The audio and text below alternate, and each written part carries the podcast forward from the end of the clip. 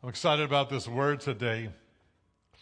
And I want to begin by asking you, have you ever felt discouraged in your prayer life? I mean, has it ever felt like, you know, you're praying and the, these prayers aren't going past the ceiling? I mean, boom, they're just hitting the ceiling, bouncing off and hitting the ground. Or maybe you pray, pray, pray, pray, pray and don't seem to be getting the answers you want or need. And did you know the Bible gives many reasons why prayers are not answered? I'm going to preach on that today as we study our second sermon in this series on, on, the book of James.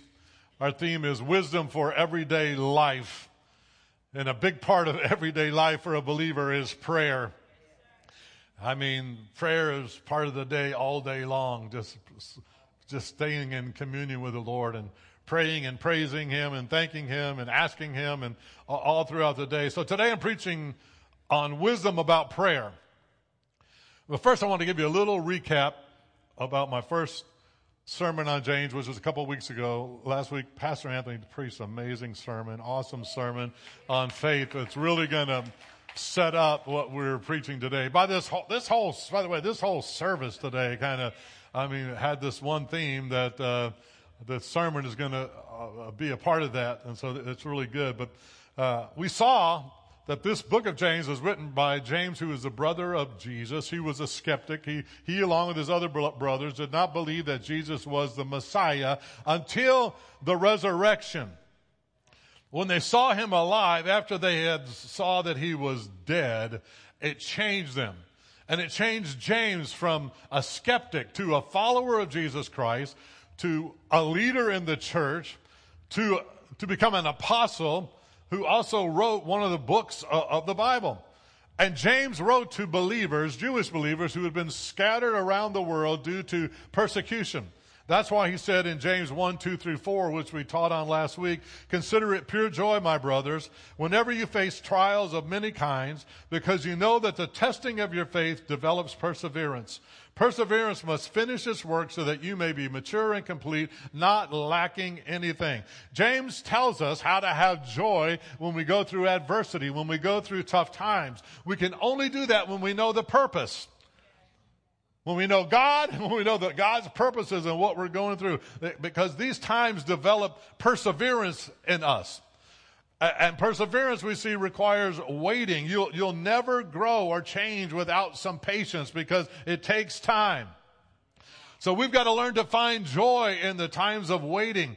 And we do that by reminding ourselves that, that growth will not happen in us without learning how to persevere, to go through these times with faith.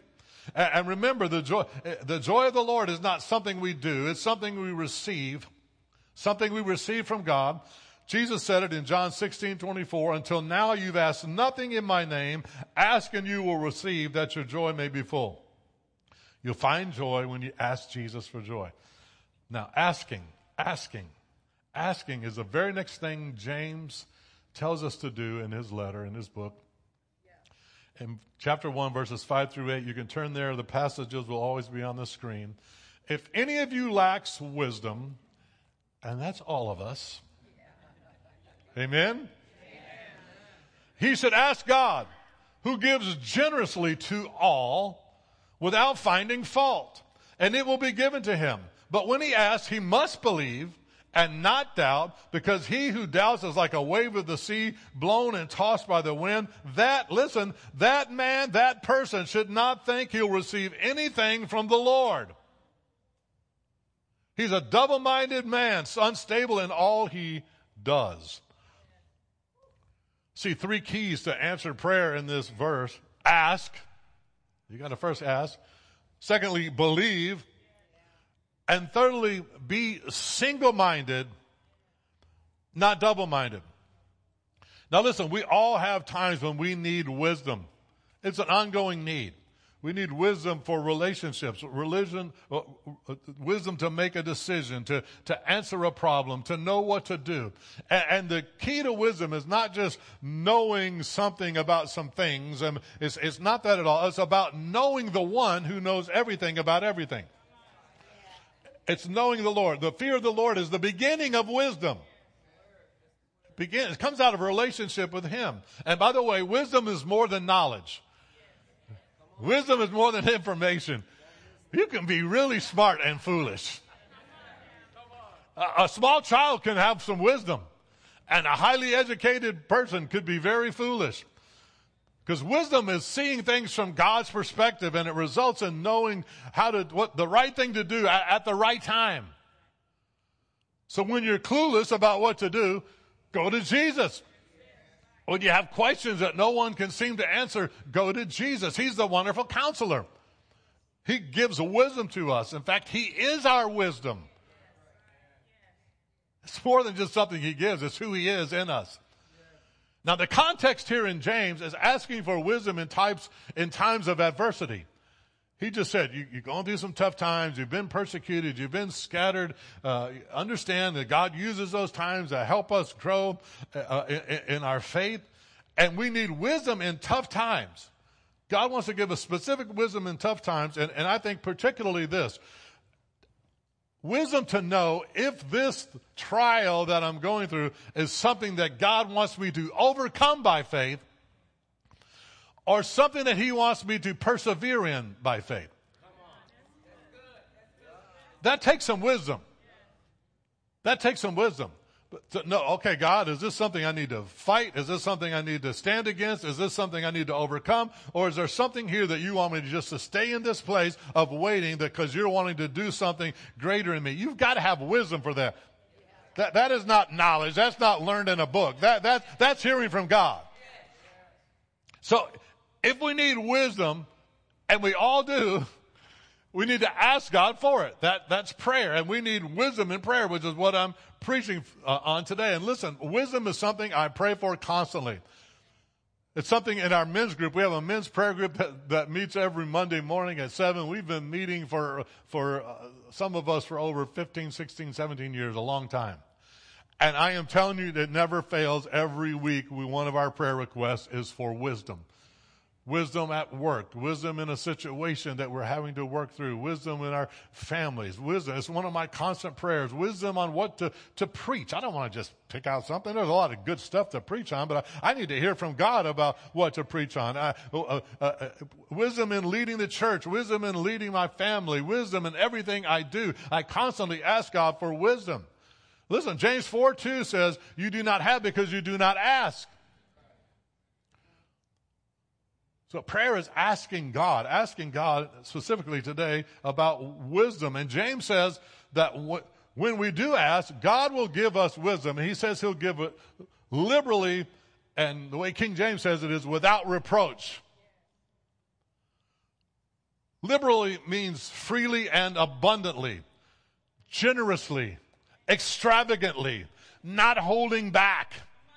That's why, how God wants to give wisdom. He wants to give you a liberal amount, an abundant amount of wisdom. And without reproach, without fault, it means God will not find fault with us or scold us for needing wisdom. Here you come to me asking for wisdom again. No, that God is not like that. He wants you to come to Him asking for wisdom. He wants you to be totally 100% dependent upon Him for wisdom. He loves to answer that prayer. He knows we need His wisdom and He wants to give it to us generously and without pro- reproach. So I'm encouraging you, encouraging you, when you need wisdom, pray for it. But James 1, 6 through 7 says this, when you pray, you must believe and not doubt. Because he who doubts is like a wave of the sea blown and tossed by the wind. That man should not think he'll, think he'll receive anything from the Lord. I'm going to concentrate on this today because this is so important. You can pray 24 7. But if you do not add any faith to your praying, you will not receive anything from God.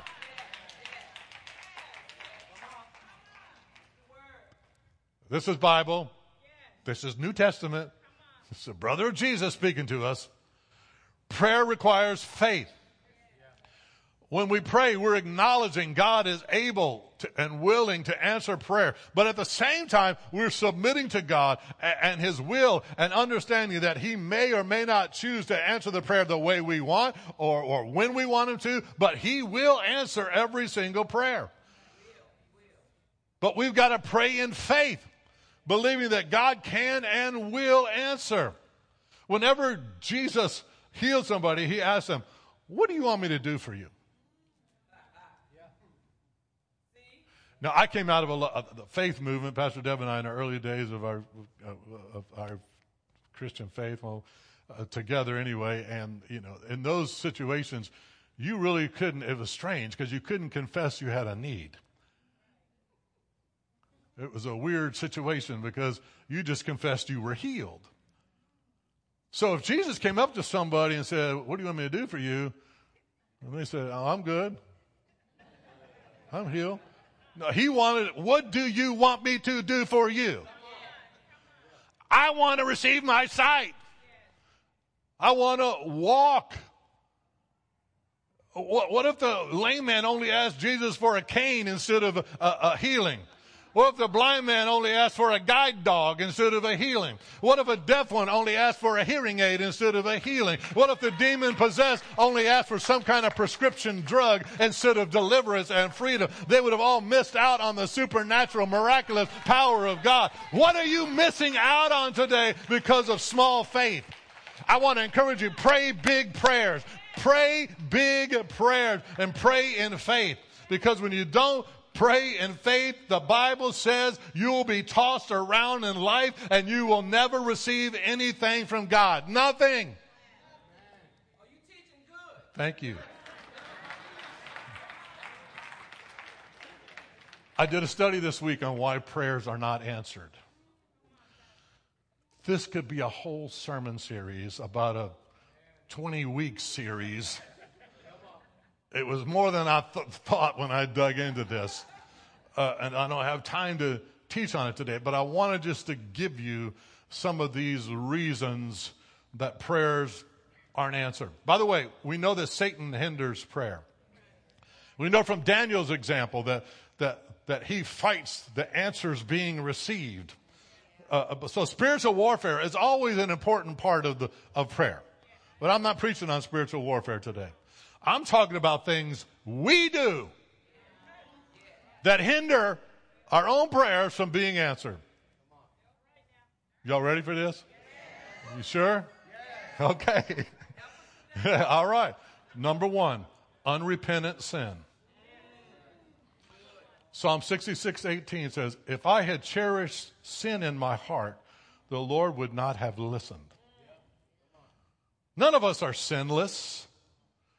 This isn't talking about people who sin and confess their sin. This isn't talking about believers who struggle even with a recurring sin, but they regularly and humbly come to God and repent. They, they fight it. They're standing against it. They're asking God for help. They're asking God for forgiveness. This is talking about anyone who willfully harbors sin in their heart, who refuses to repent of it. In fact, people these days are taking their iniquity as their identity. They're, I'm not fighting this. This is who I am. If we knowingly tolerate sin in our lives, our prayers are powerless. The good news is, though, that if we confess our sins, God hears and God forgives. That's the one prayer that God's waiting on, uh, uh, on when you're living in an unrepentant. Remember, I'm talking about willfully not repenting of sin. God wants to hear a prayer of repentance and confession. Unrepentant sin will hinder prayer. Secondly, idols in our heart. In Ezekiel 14:3, God says, These men have set up idols in their hearts and put wicked stumbling blocks before their faces. Should I let them inquire of me at all? Now, I'm not talking about a wooden statue. Well, it was back then, statues that people make, but for us, we think, well, I don't do that. I don't got no statue I bow down to, but there are other things you bow down to. Anything in your life that comes before God is an idol. Could be a career, could be possessions, could be a family, could be a ministry. Ministry can be an idol. Could be a person. Anything that you are unwilling to let go of that, that, that you put before God is an idol, and that idol in your heart will hinder your prayer. Number three, selfish motives. James will t- touch on this later, but James 4 and 3 says, When you ask, you do not receive because you ask with wrong motives, that you may spend it, may spend what you get on your pleasures or your own lust, King James says. Selfish motives hinder prayers. Hindrance number four, unforgiveness. Huge, huge, huge. Mark 11, 25. When you stand praying, if you hold any, anything against anyone, forgive them so that your Father in heaven may forgive you your sin. There's so many verses that say that. I don't have time to get into it today. But just know this. If you do not forgive others, it's going to hinder, hinder your prayers. Number five, lack of transparency with God and others. James 5:16 says, "Confess your sins of one another and pray for one another so that you may be healed." Listen, hiding your sin will hinder your healing. I wish I had time to teach on this today. I'm just giving you these. You can study them out on your own. Number 6, lack of persistence. Luke 18:1 says Jesus told his disciples a parable to show them that they should always pray and not give up. So many of us give up way too soon. Man, I prayed once and that never happened. God didn't hear my prayer. You prayed once. People are so impatient. Sometimes there's a waiting period. A lot of times there's a waiting period before you receive your answer. That's why the Bible, when it says ask, seek, and knock, if you look, look it up in the Amplified Version or look it up in an interlinear version where it gives you the, the, the, the meaning of it. I mean, it's, it's ask and keep on asking, knock and keep on knocking. Uh, uh, that, that's how you get answered prayer. You persist in it. You persist in it. Persist, persist, persist. Uh, and by the way, just as a word of caution, don't keep asking for something that's not in the will of God and call that persistence. That's called insistence. Adamantly insisting on your own way to get what you want without having to submit to the will of God. That's not persistence. That's something else. But when you pray, and you, it's in the will of God and it, it's the plan of God and uh, keep praying. Jesus said it. Keep praying. Don't give up. Hindrance number seven, refusing to listen or obey God's word. Proverbs 28, 9 says, if anyone, if one turns away his ear from hearing God's law, even his prayer is an abomination. Abomination means something that is disgusting and detestable. Something God hates. Listen, if you don't hear God's word, and hearing is implying doing. You know, James tells us we're going to teach on that. Don't hear and do. If you don't do that, if you don't hear God's word, He's not going to hear your words, your words of prayer. Hindrance number eight, mistreating your spouse. Men, put your steel toed boots on. Husbands, in the same way, be considerate as you live with your wives and treat them with respect as the weaker partner and as heirs with you as the of the gracious gift of life so that nothing will hinder your prayers. So we could be praying, praying, praying, praying, praying and fasting, praying, fasting, getting other people to pray with us, praying in agreement, praying in faith, prophesying, doing all these things. But if we're not treating our spouse right, going to hinder your prayer. Told you you're going to get real in here today. Hindrance number nine, neglecting the poor. Proverbs 21, 13 says, whoever shuts their ear to the cry of the poor will also cry out and not be answered. Number 10, praying to be seen by others. Now, some people take this wrong and they think you can never pray in public. Well, people in the Bible prayed in public. He's talking about motivation here. What's your motivation in praying? When you stand and pray, you must not be like the hypocrites, for they love to stand, this is Matthew 6 5, and pray in the synagogues and at the street corners that they may be seen by others. Truly I say to you, this is Jesus, they have received their reward. In other words, I hope you enjoyed that, because that's all you're getting. I hope that attention that you got from that prayer that you was wanting was really good, because that's all you're getting. That's your reward right there. Listen, I could add so many other hindrances to this list. These are some of the main ones. And listen, we don't have to be perfect in our praying. We don't have to be perfect in our life. But if we have these issues in our life that will hinder our prayers until we go to God asking for forgiveness and asking for His help to overcome these hindrances. Now, what I'm preaching on today is hindrance number 11 lack of faith. Lordy mercy, I got 10 minutes. I'm going to 15 at least. I may go to 20. Who will see? James 1 6 through 8. When he asks, he must believe and not doubt, because he who doubts is like a wave of the sea, blown and tossed by the wind. That man should not think he'll receive anything from the Lord. Listen, he is a double-minded man, unstable in all he does. Lack of faith has an incredible negative impact on a Christian's life. Without faith, your prayer has no power. Without faith, you receive nothing from God. Matthew 13, 50, 30, 13 58 says, even Jesus could do no miracles in his hometown because of their lack of faith. Prayer requires faith. Hebrews 11, 6, without faith, it's impossible to please God. For whoever would draw near to God must believe that He exists and that He rewards those who seek Him. Again, I repeat, James 1, when you ask, believe and don't doubt. I, am going to make this more personal, more, more, personal. When you believe, you must believe and not doubt, because if you doubt, you're like a wave of the sea. You're blown and tossed by the wind. You should not think you'll receive anything of the Lord. You're a double-minded person, unstable in all you do.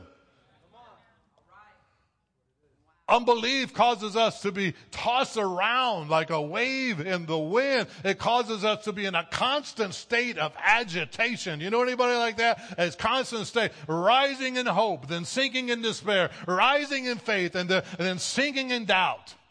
And, and, the word translated doubt here means to be at variance with your own self, to, to hesitate, to, to waver, to be double-minded is to vacillate back and forth between faith and doubt. Now listen, I understand we all have some doubts. All of us need to grow in faith and learn how to overcome doubt. But, but James is not addressing people here with just some occasional momentary doubts. He is addressing people who constantly live their lives vacillating between faith and doubt.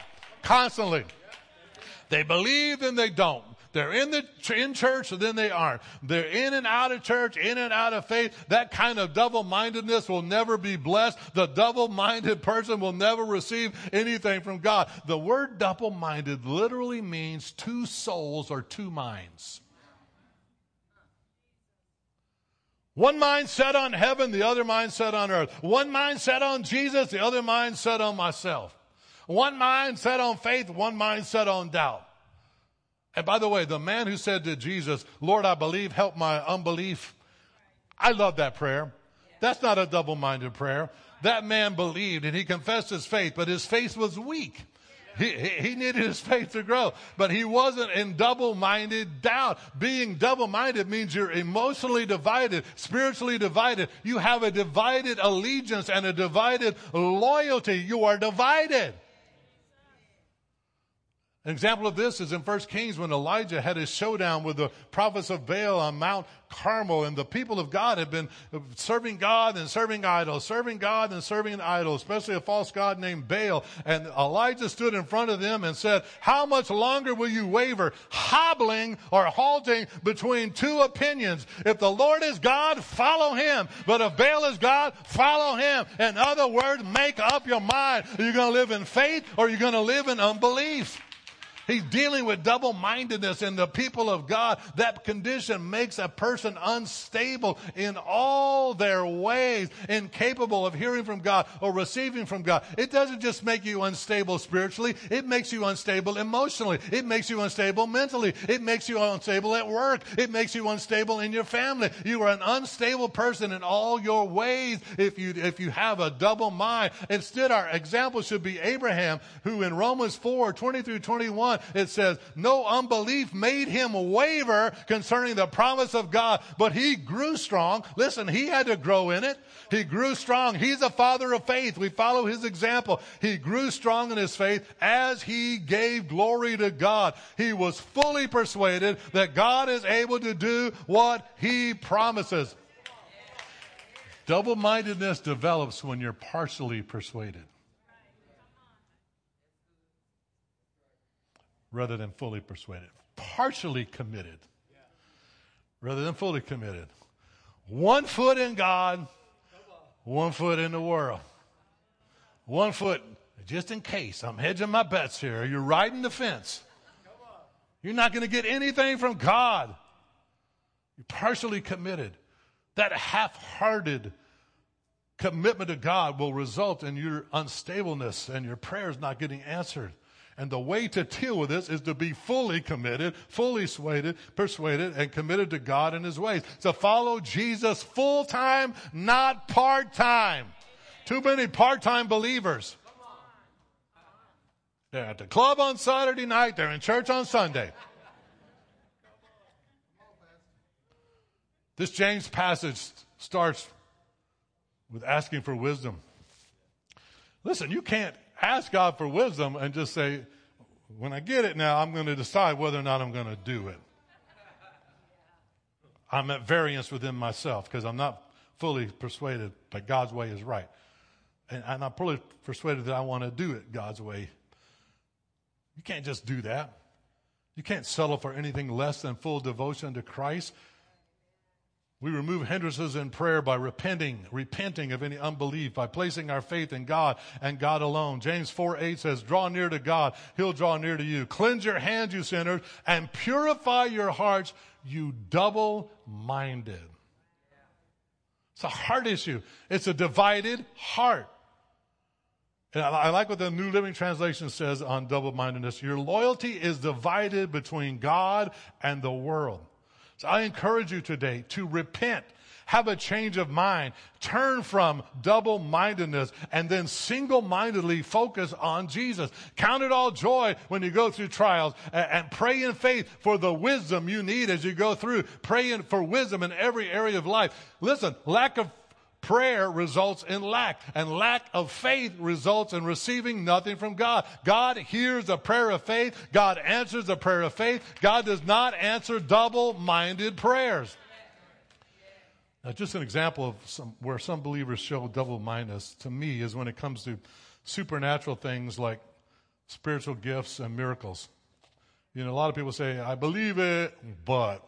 We believe in the gifts of the Spirit, but. By the way, it always amazes me how so many Christians are, say they're open to them, but they just don't really believe for them. It always amazes me when people leave a spirit filled church and go to a non spirit filled church. I never really understand it. And when I talk to them, you know, I, I ask them, Do you believe in miracles? Yes. Do you believe in the gifts of the Spirit for today? Yes. Then why would you attend a church that does not believe that and, and, and actually preaches against it? Well, they're open to it. And I want to say, I don't say it out of the kindness of my heart, why don't you bust out in tongues one morning and see how open they are to. it?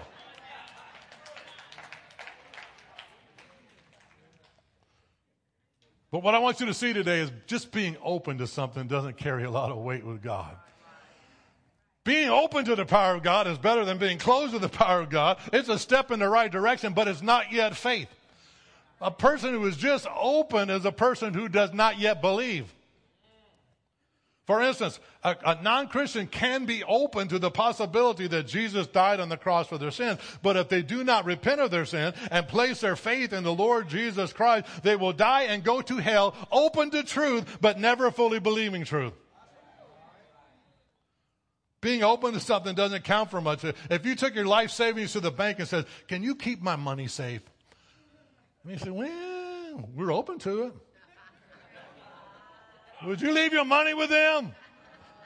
No, you want to leave it where your money is. If you were going to marry somebody, and I've been right on this platform many, many, many times, and other platforms, and a lot of y'all in this room, different places, and stood before you and said, Would you take this person to be your lawfully wedded spouse, to have and to hold, for richer, for poorer, for better, for worse, in all good times? You're going to give yourself to them no matter what. Well, you know, Pastor, I'm open to it. I look at that other spouse and I say, You better run and run now. You're not looking at somebody to be open to it. Marry somebody they trust, you, trust and believe in. You're getting my point? It's the same way with God. Saying you're open to the things of God doesn't get you much from God. You need to go beyond openness to faith. The Bible does not say just be open to salvation. It says repent and believe and be saved. The Bible does not tell us just to be open to the power of the Spirit. It commands us to be filled with the Spirit. The Bible does not tell us just to be open to the gifts of the Spirit. It commands us to believe in them and pursue them diligently. Jesus said said, never said, according to your openness it would be unto you. No, he said, according to your faith it will be unto you. Jesus never said, if you have openness the size of a mustard seed, you can move this mountain. No, Jesus said, if you have faith the size of a mustard seed, you can move mountains. God, the Bible never says, if you're open to something, you'll receive from God. No, God responds to faith, not openness. God responds to faith, not unbelief. God responds to those who are single single minded towards Him, not double minded. So let's set our hearts on Him. Let's refuse to waver through unbelief. Let's not, listen, do not dig up in doubt what you planted in faith. Do not destroy in doubt what you build in faith. So many people are planting, planting, planting, and then they get into unbelief and they lose the ability to receive from God. Listen, no matter what we see, what we feel, what we experience, we've got to choose to believe and not doubt. And I declare over us today as a church, we will not be tossed around like a wave of the sea. We will not be single minded, double minded. We will be single minded in all we do. And when we pray, pray in faith, we will receive answers from the Lord in Jesus' name. Hallelujah. Amen. Can you give him some thanks? Come on. Come on. Hallelujah. He's so good. Yes, Lord. Yes, Lord. Yes, Lord. Whoa. Man, that was good preaching. hey, hey, I, I ain't taking no credit. Oh, God, that's a word of God. That is a word of the Lord. I uh, that, Lord, would you move right now? Lord, would you move right now? Lord, would you move? Lord, I'm praying for double-minded people right now in the name of Jesus. God, that you would move on them as our prayer team comes down. God, would you move on them to come out of that place of halting between two opinions? Lord, and that they would firmly today commit to you and be fully devoted to you. God, I pray for those who've been waiting for the right time to get saved. And I declare to them, this is the time. This is the day. Today is the day of salvation. For those waiting to get baptized in the Holy Spirit with the evidence of speaking in tongues, today is the day to get filled with the Spirit of God. Lord, I pray you would move on us and through us in Jesus' name. We want to pray over you today. We had a, a word about healing, uh, an altar call for healing. So if you need healing today, we've got the word of the Lord today that for, for us to pray over you. And we would love to do that. We have oil down here. Do we have oil? We can anoint them with oil. We got oil we can anoint you with. And we want to pray with you. If you need to be saved, you need to be filled with the Spirit. Whatever you need to pray for, we want to pray for you. You can come down here and pray on your own. You can come down here and pray with one of these awesome people who would pray in faith for you. This has been a great day. I love y'all so much. I love you with all my heart. I love you with all my heart. By the way, Wednesdays, just a reminder, we're off Wednesdays now for a while. We're taking a break on Wednesday night. So we will see you next Sunday. It's Mother's Day. We're going to sing one more song and we'll be dismissed. If, if you need prayer, come on down. Don't, don't wait.